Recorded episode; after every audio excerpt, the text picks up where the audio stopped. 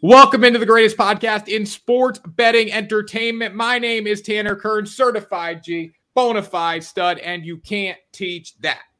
In this right here, this is G Money Grant Mitchell. We are live here on the WSN YouTube channel talking about our favorite Wednesday and Thursday night football picks. Grant, welcome into the show. Thank you, Tanner. Thank you for the warm welcome as always. And welcome into everybody out there on another live show on Ride the Line. Tanner and I have talked about it. We plan to make this a recurring thing. And I got to say, Monday's first live episode was a lot of fun. It was electric. It was the electric factory. If you remember those from the Parlay Power Hour days, we get some people watching on TikTok as well and on YouTube. If you're watching on TikTok, make sure you click the link in the bio and head over to YouTube. We're going to cater to the YouTube comments today, but we also want you asking questions on TikTok as well, guys. So, Grant, we got Thursday night football. Should be an interesting matchup here. It's not a great game for prime time. I think this should have been flexed out of prime time. What do you think? Well, I mean, can you? Well, this is just a general question. Can you flex primetime games on different days? I know you can move like a four o'clock to an eight, but can you move a whole Thursday night game? This should have been moved like week two. Should have been. I'm, I'm, just wondering if they're actually able to do that because I don't know the answer. But absolutely, this nobody's going to watch this game other than real, real NFL diehards and junkies like us. You know, we will be watching, but most people do not want to see this game. No, I would not want to watch this game. But again, it's football, so you're going to watch it. Like people are going to cater to foot. Like we're going to watch football. It's the greatest game in the world. It's America. Uh, so if the NFL is on, we're probably going to watch it. Justin Fields could be back in this game, which makes it a little more interesting there. And then Carolina Panthers fans have to watch Bryce Young again in action, which might not be very pretty. So looking at Bryce Young this season, do you think the Carolina Panthers like, oh no, we made a massive, massive mistake, or they believe in their guy? So eh, I think there's two ways to skin the cat here. So the first one is Bryce Young has a horrible offensive line, no playmakers. Head coach probably isn't the best. Um, and it's his rookie season, and he's undersized to begin with. Like we see undersized NBA players struggle in their rookie seasons. There was always going to be a period of adjustment. So objectively, most people would say that you you don't know what you have. You got to get the guys around him. The problem for him is you look at what CJ Stroud is doing with the Houston Texans because skill position players, you know, sure. I mean, Nico Collins and Adam Thielen, we call them a wash. Maybe Tank Dell's a little better than DJ Chark, or whoever, but it's not he's not really working with a whole lot more over there in Houston. Houston also has no running game. Their O line isn't great. And DeMeco Ryans is a rookie head coach who's a defensive minded guy. Yet CJ Stroud is on pace for 4,800 yards, 30 touchdowns, and two interceptions. So he's very much polluted what I think reasonable expectations for a rookie are. Now that being said, the Texans should be saying in their in their minds, no doubt about it, we got a future star in this league. The Panthers it's still possible for Bryce Young to hit that, but it's not a guarantee in any stretch like it was with Stroud right now. Sam I am over on TikTok saying he has a baller in Thielen. He does have a baller in Thielen, but the problem is with Bryce Young right now. He's not very big. He can't see over the line of scrimmage. He's crumbling under pressure. CJ Stroud is the guy. Will Levis looks like a better quarterback right now. There's just and a lot Thielen's not a number one. Let's get that clear. Thielen's no, a great not. player to have on your team. He's not an X receiver at this stage of his career. He's just playing like a number one right now because they don't have a lot of options. They don't have a good offense. That's the bottom line there with the Carolina Panthers. So moving this game, the Panthers are a three and a half point underdog on the road against Chicago. If Justin Fields plays or does not play, does this impact how you bet this game, Grant?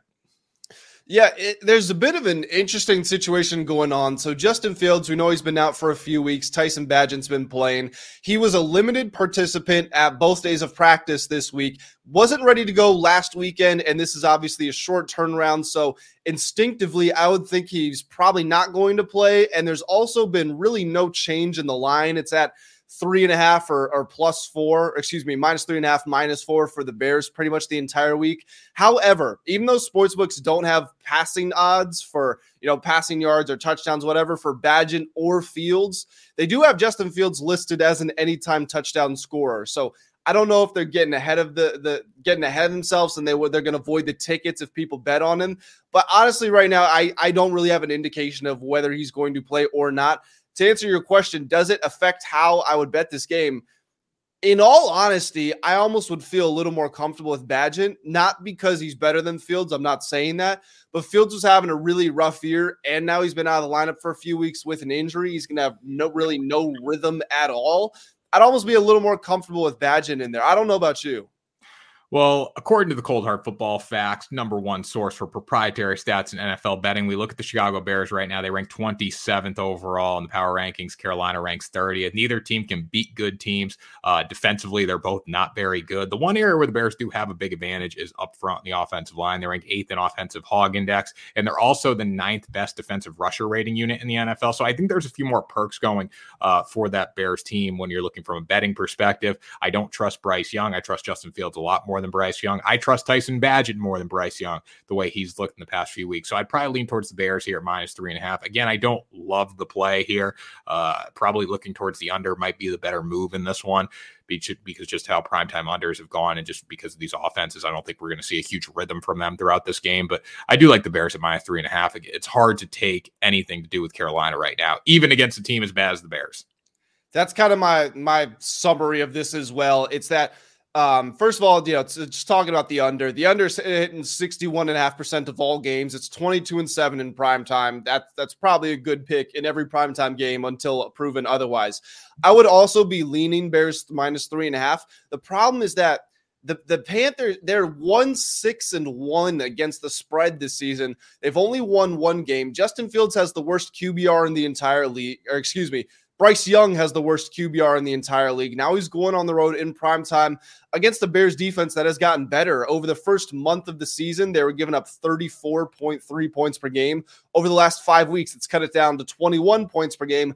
And of course, they just added Montez Sweat to that mix, so they should be even having uh, they should have even more of a of a presence in the pass rush. The one thing I can say is normally games with low totals favor the underdog in games this season alone where the total is 42 or less. Underdogs are covering 64% of the time on the spread.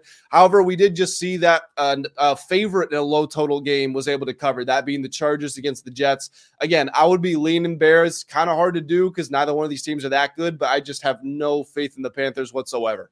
I agree with that. We got some questions in here. Texans, I'll get to your question, buddy. You don't have to drop it 15 times in here. Jets defense or the Cowboys this weekend, I'm assuming from a DFS perspective. Um, I'm assuming from a DFS perspective as well. So I would lean towards probably I'd lean towards Dallas. I think the Jets offense might put the Jets defense in some tough situations from a DFS perspective, and then that's going to lead to you losing points. So probably in there. Carolina, it is from Sharp Adams. Your camera is shaking. Not sure why. I'm liking the video. I'm trying to get the likes up there. That's why it's shaking a little bit. Um, and then Carolina, it is. No, we've been good. We've been hot in primetime games. People better watch out if they fade us. I, I, mean, I'm just full full disclosure. This is a tough one because both these teams are awful. So I don't I don't blame yeah. you for going with Carolina, but it, it's almost like a it's almost like a lesser of two evils pick. Like, what has Carolina done to prove to you that you can trust them? I don't think anything. Definitely. If you guys want to join the Discord for more questions, if I don't get to your questions, click the link in the bio. It's right up there. The camera's shaking sharp abs because you're not liking the damn video. You got to like the video.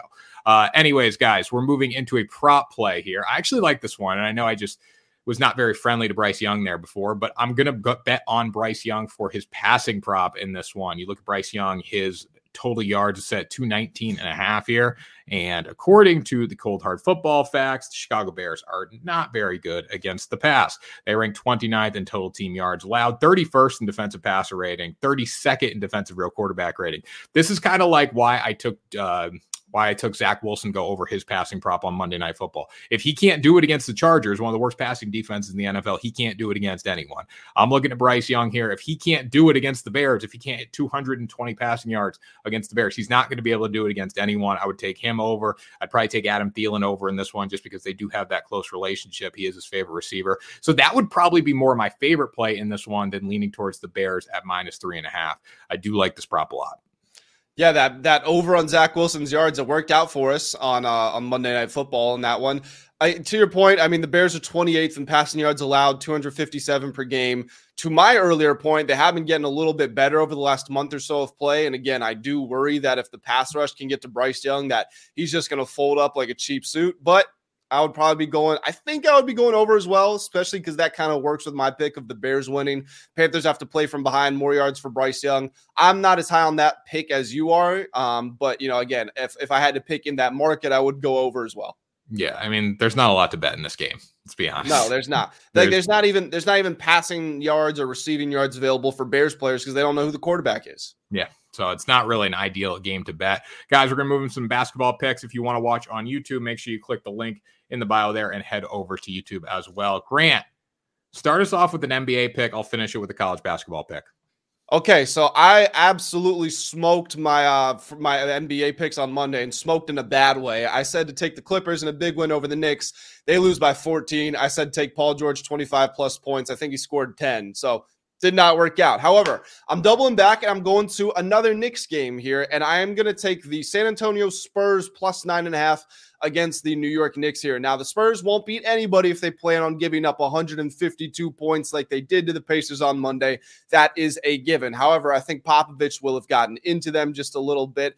And uh, I think there's real reason that the Spurs can be optimistic here. They're only 22nd in offensive rating, 29th in defensive rating. Victor Wembanyama leads them in every statistical category apart from assists, but he's been very good and he's been getting better. They've started to feature him more heavily. He is up to, I believe, 18th in usage rating um, amongst players with 100 plus minutes. And I think you're going to see that continue to climb as the season progresses. What I do worry about and what my favorite play in this game is, honestly, it's a prop. It's it's like you with the Thursday night football game.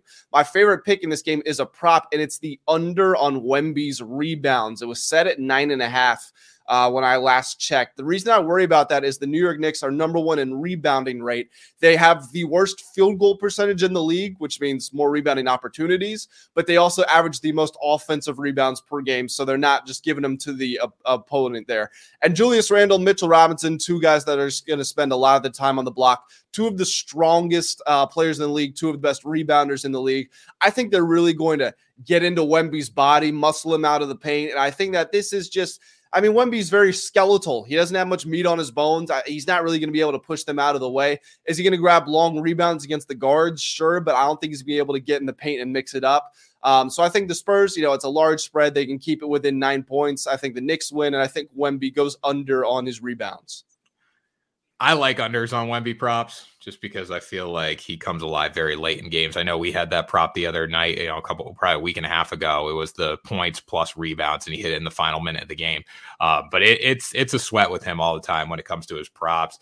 We got some comments in here. Valve BTW8, what's up? What's up, Valve? Welcome to the show. Watching over on Twitch there. Love our Twitch watchers. And then Ronnie Martin coming in here, probably taking the under. I'm not sure what that refers to. I'm not sure if it was referring to Thursday night football or uh, your prop there, Grant, or the uh, the game as a whole. But Ronnie is on here. What's up, Ronnie? How you doing? Ronnie's been crushing in the Discord, guys. If you want to join the Discord, Ronnie gives some picks in there all the time. Spurs Knicks under 223 and a half coming in here from the fantasy football addict. Sharp, AK, Eight Sun saying Arizona State. We'll talk about Arizona State in a minute here. I do like them.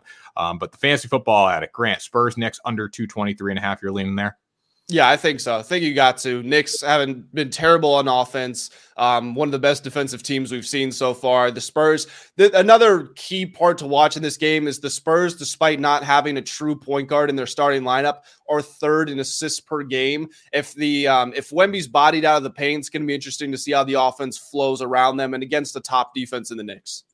Yep, two slow paced teams from the fantasy football addicts. I would tend to agree there with Grant. And we got some college basketball to finish up the show here. Someone was asking about Arizona State. I would take Arizona State plus the points tonight. Not my favorite play, though. I do like FAU minus four and a half to five and a half, depending on where you got it at. It was at four and a half last night. It's now up to five and a half. Could be up to six and a half by the time this game tips off, just because I think FAU is the much better team here against Loyola Chicago. We've seen it so far in college basketball. You're going to get these lines that don't really make that much sense because it's week one, right? Or not week one. I'm thinking football terms. It's game one. We don't know what these teams got this season. But when you look at FAU, they're returning a lot of players, including Johnell Davis, one of the best guards in the country last year from a shooting perspective. Shot nearly 50% from the field, was doing 14 points per game, did over five rebounds per game. Very physical guard. And then you got Vladislav Goldin as well. I mean, just an absolute beast down low in the paint, can do a lot for you from a block perspective, can put the ball back up and score, can grab rebounds. So really like like FAU tonight against Loyola Chicago. Now, the last time I watched FAU play was at Madison Square Garden in the uh, Elite Eight against Kansas State. It was a terrible, terrible game. I had Kansas State minus the points, and I thought they were going to win the game. And I was getting cash out offers. They had a double digit lead with minutes to go in the game, and then FAU crawled back in. This roster is relentless. This culture is relentless. I think we're going to see them on a revenge toward this season, and it starts tonight against Loyola Chicago. I see them winning this game by double digits tonight. It's an interesting game to, because uh, it's a neutral court, but it's uh, in Chicago, which is where Loyola Chicago is. So still kind of a home court advantage for them. But yeah, FAU they brought back a whole lot of players. Correct me if I'm wrong. Is Alijah Martin still there? I don't. Alijah Martin is. I think, he, I think he's still there. Yeah, he's still there. Yep. That's yeah, so, so, they got all their main guys back. Um, I, I, think they can beat Loyola Chicago. Um, I think they can beat four and a half. I, I, mean, obviously, the lower you can get it, four and a half is better than five and a half. But even though it is a neutral court, this is a team that looked really good. They're one of the most complete teams last year. Had one of the best records in all of college basketball. I think they were right up there with Houston for the best record in the country. They bring the same guys back. They win this game. They win big. Yeah, and I don't love teasing college basketball, but just going off of what we were talking about there um, in the comment section here with Arizona State. You could take Arizona State up and you could take FAU down just to win the game tonight. And it comes out to probably minus 110, depending on how many points you add there. That's another option, too. Again, I don't love teasing college sports. There's a lot of variability, especially college basketball. But tonight, that could be an option for you. Yep. And what do we always say, Tanner? Watch out for those free throws. Watch out for the free throws. The kids can't miss free throws at all. I saw that meme the other day where it's the the guy in the, it's the one they use all the time. The guy in the gym, you know, just yeah. it's like it's that's that's college kids shooting free throws. They don't make their shots. Tanner, that's the play under. Tanner, that's the play under. Okay, Ronnie, Ronnie, I still don't know what you're talking about, but I think it's he's talking about the Spurs game. Uh, anyways, Grant, final thoughts for the show before we sign off for another edition of Win or Ride the Line. I got I don't got a whole lot. Honestly, yesterday was just very boring. We went from the sports equinox to not really having much to watch aside from the return of college basketball. So that was enough to tide me over, but I'm excited to see the NFL, the NBA back. We do have one more question here. Canisius versus Syracuse under 149 and a half. Relatively high total. Both those teams can get going. I did not really look at that game, but if you want a quick perspective from it, I mean, Syracuse went with UNH 83 72, so they sailed over that. Canisius had 67 points in overtime, though they have the Canisius not played this year. I mean, I'd probably lean towards the over just because I think Syracuse is going to score a lot of points at home, but it depends on what Canisius can do there. So under 149 and a half, eh, it's it's a definitely a tough one. Have not looked at that game though, so can't give you a great perspective on it. Um, any other questions, guys? Make sure you drop them in the chat. If not, join the Discord, comment on the YouTube channel. We'll get to those anytime. No problem, man. And we will see you soon, Grant. Take us out of here. Guys, that's going to do it for Ride the Line on Wednesday. Before you get out of here, make sure that you have liked the video, subscribe to the channel so you can find out when Tanner and I are going live. Comment, let us know what your favorite plays of the day are. And until next time, we will see you guys very soon.